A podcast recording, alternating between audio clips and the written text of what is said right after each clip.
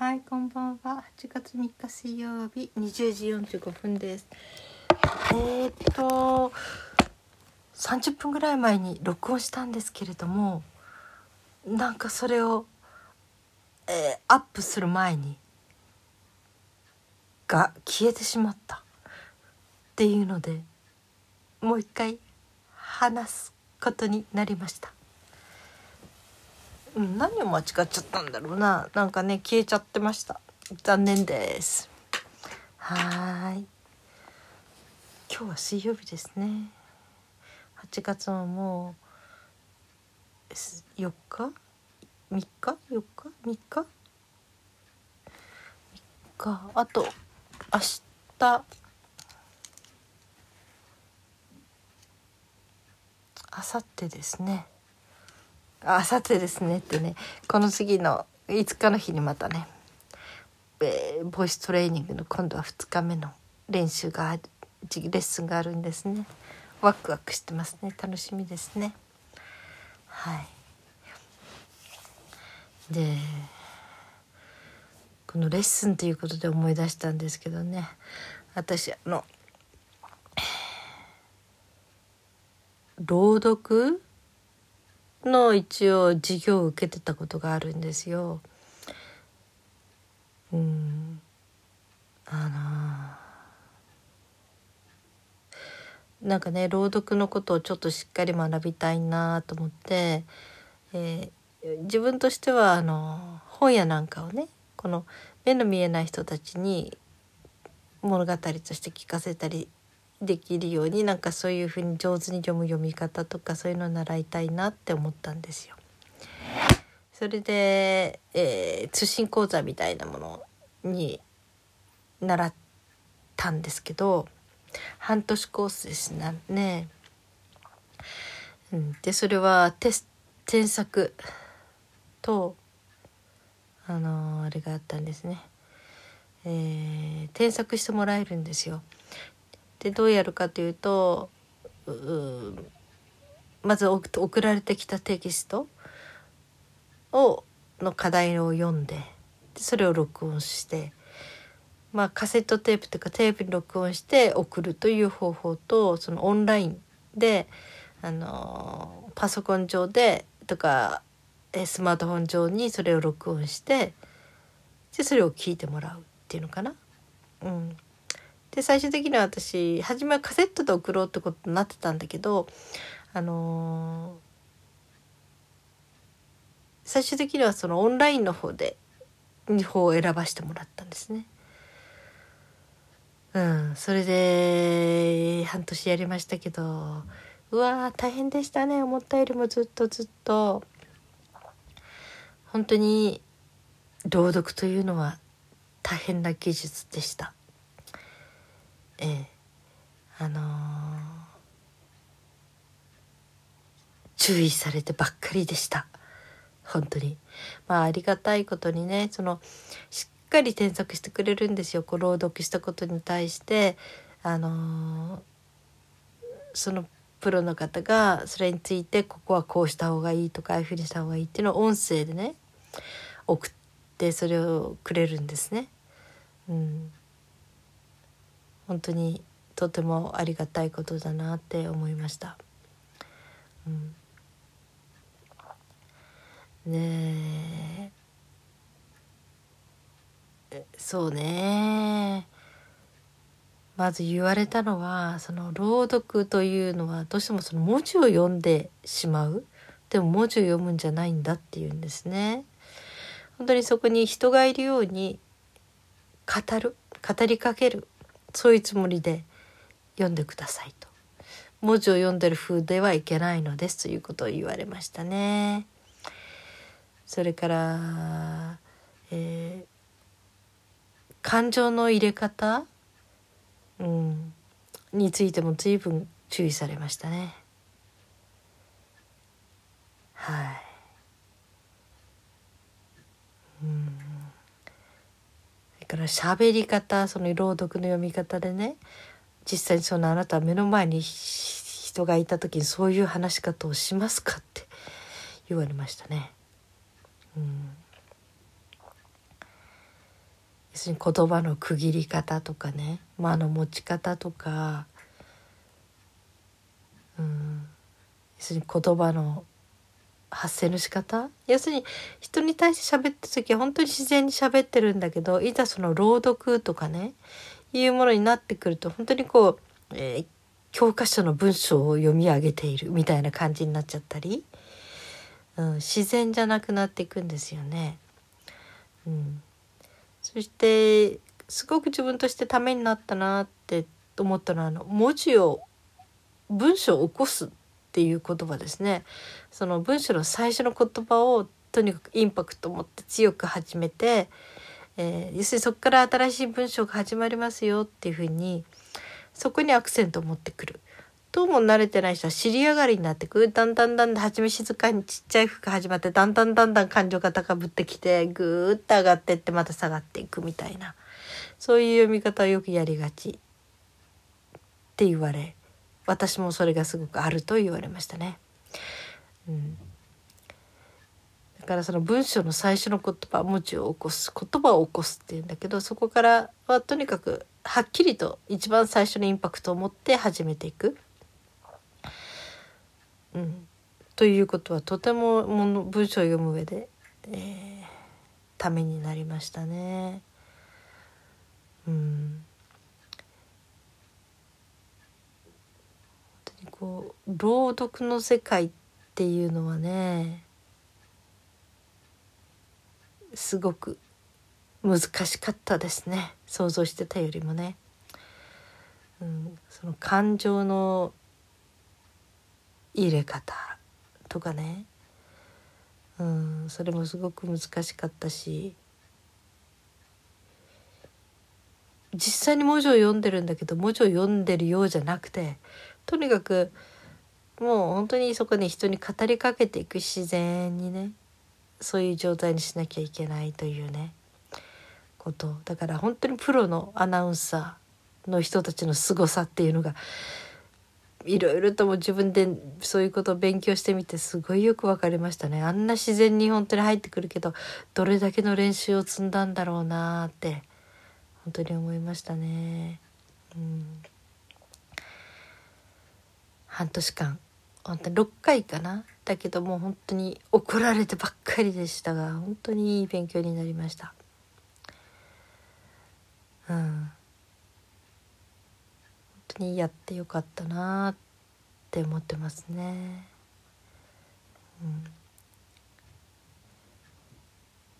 当に朗読の世界その言葉を発する。要するに相手は文字を見てない。人の耳からしか情報を得られることができなくてその耳にちゃんとその情景がありありと浮かぶように伝えていく。文章を変えるわけにいかないですからね。そこに決められてあるか文章をいかに何て言うのかな。その情景を伝える。まず読む人自身がその情景を頭の中で描いていく。風景をね朗読する時には。それができるかできないかで当にその相手に伝わる度合いが変わってくるっていうのもとても不思議なことですよね。うん、そういうことも学ばせてもらいました。うんいろんなこと一番最初はねちびまる子ちゃんのエッセイでしたね。うん、それとかあとは高瀬舟とかそういう昔の話小説それから森鴎外の演説あったしそれから山のことを書いてた、うん、なんかエッセイ女の方のね名前ど忘れ。そのエッセイ。本当エッセイっていうのもすごい難しかったですね読むのがね。うん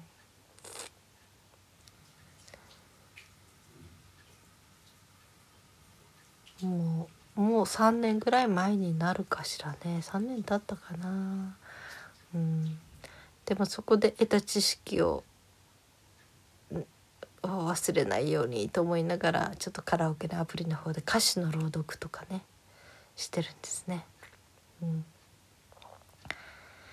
だけどそのね半年間怒られながらな習ったことはとても勉強になってると思います。やっぱり一度そういうの基礎から習うっていうのはねやはりためになりますね。私ね本当に通信教育って大好きなんですよね。この間も言ったけど、うんと、まずね自分のペースでできるっていうことがあるしあの自分のペースで、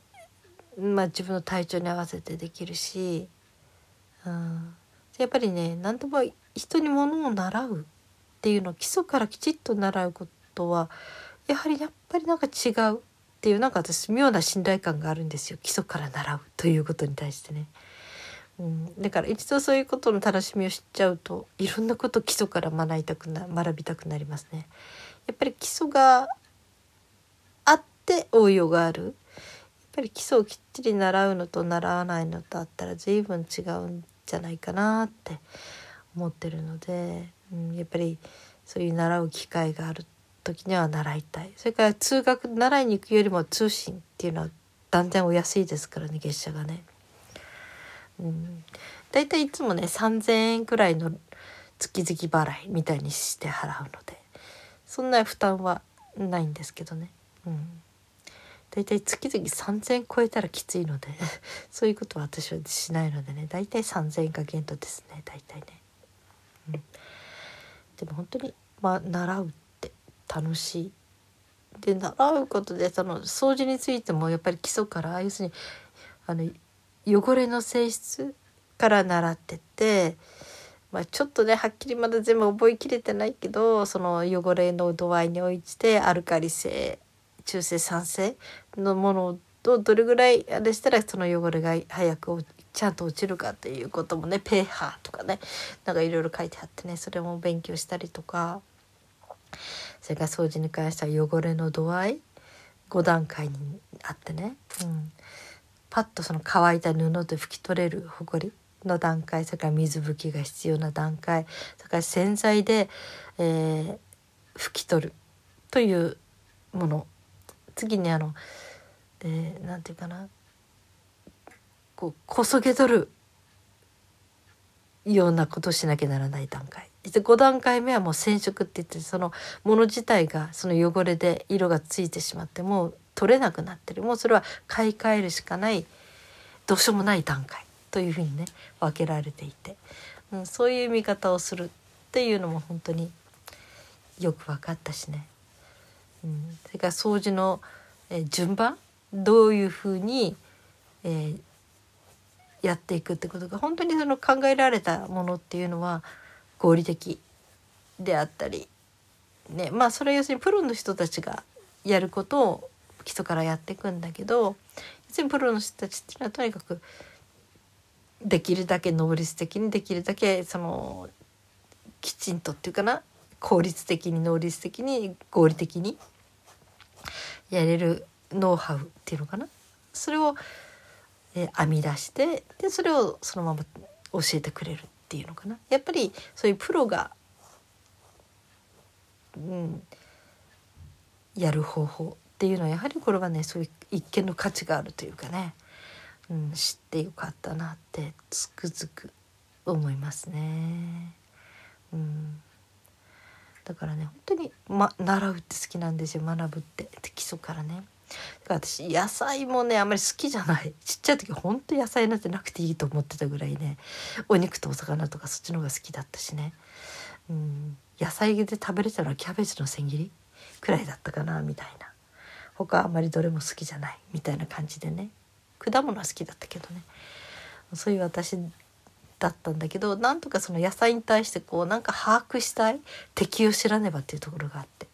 それで野菜のコーディネートの勉強した時もその野菜というものはどういうものなのかと茎を食べたり葉っぱを食べたり根を食べたり、うん、で野菜の全体的な栄養素とか野菜全般をどんな種類があって野菜というものにはね。でそのどういう特徴があってでそれぞれの違いとかそういうものを大まかに大まかに全体像を把握できた野菜というのはこういうものだというね。うん、なんかねそういうのを知れただけでもすごくこう野菜に対する見方が変わったっていう感じがあってやっぱり楽しいです。本当にその勉強するってことは。私勉強大好きです。まあ学校見てテストがあったり成績つけられたりとかね。そういう勉強は嫌いだけどね。嫌いだけどねっていうか、うん、まあそれはそれなりに、えー、楽しみ方はあるんだけど。でも強制されることは好きじゃないのでね。こう自分で自由にやりたい勉強を基礎から学ぶということは本当にワクワクと楽しいものだなっていつも思ってます。うん、こういう言葉もあるんですよ。学ぶというのは美しく老いる秘訣である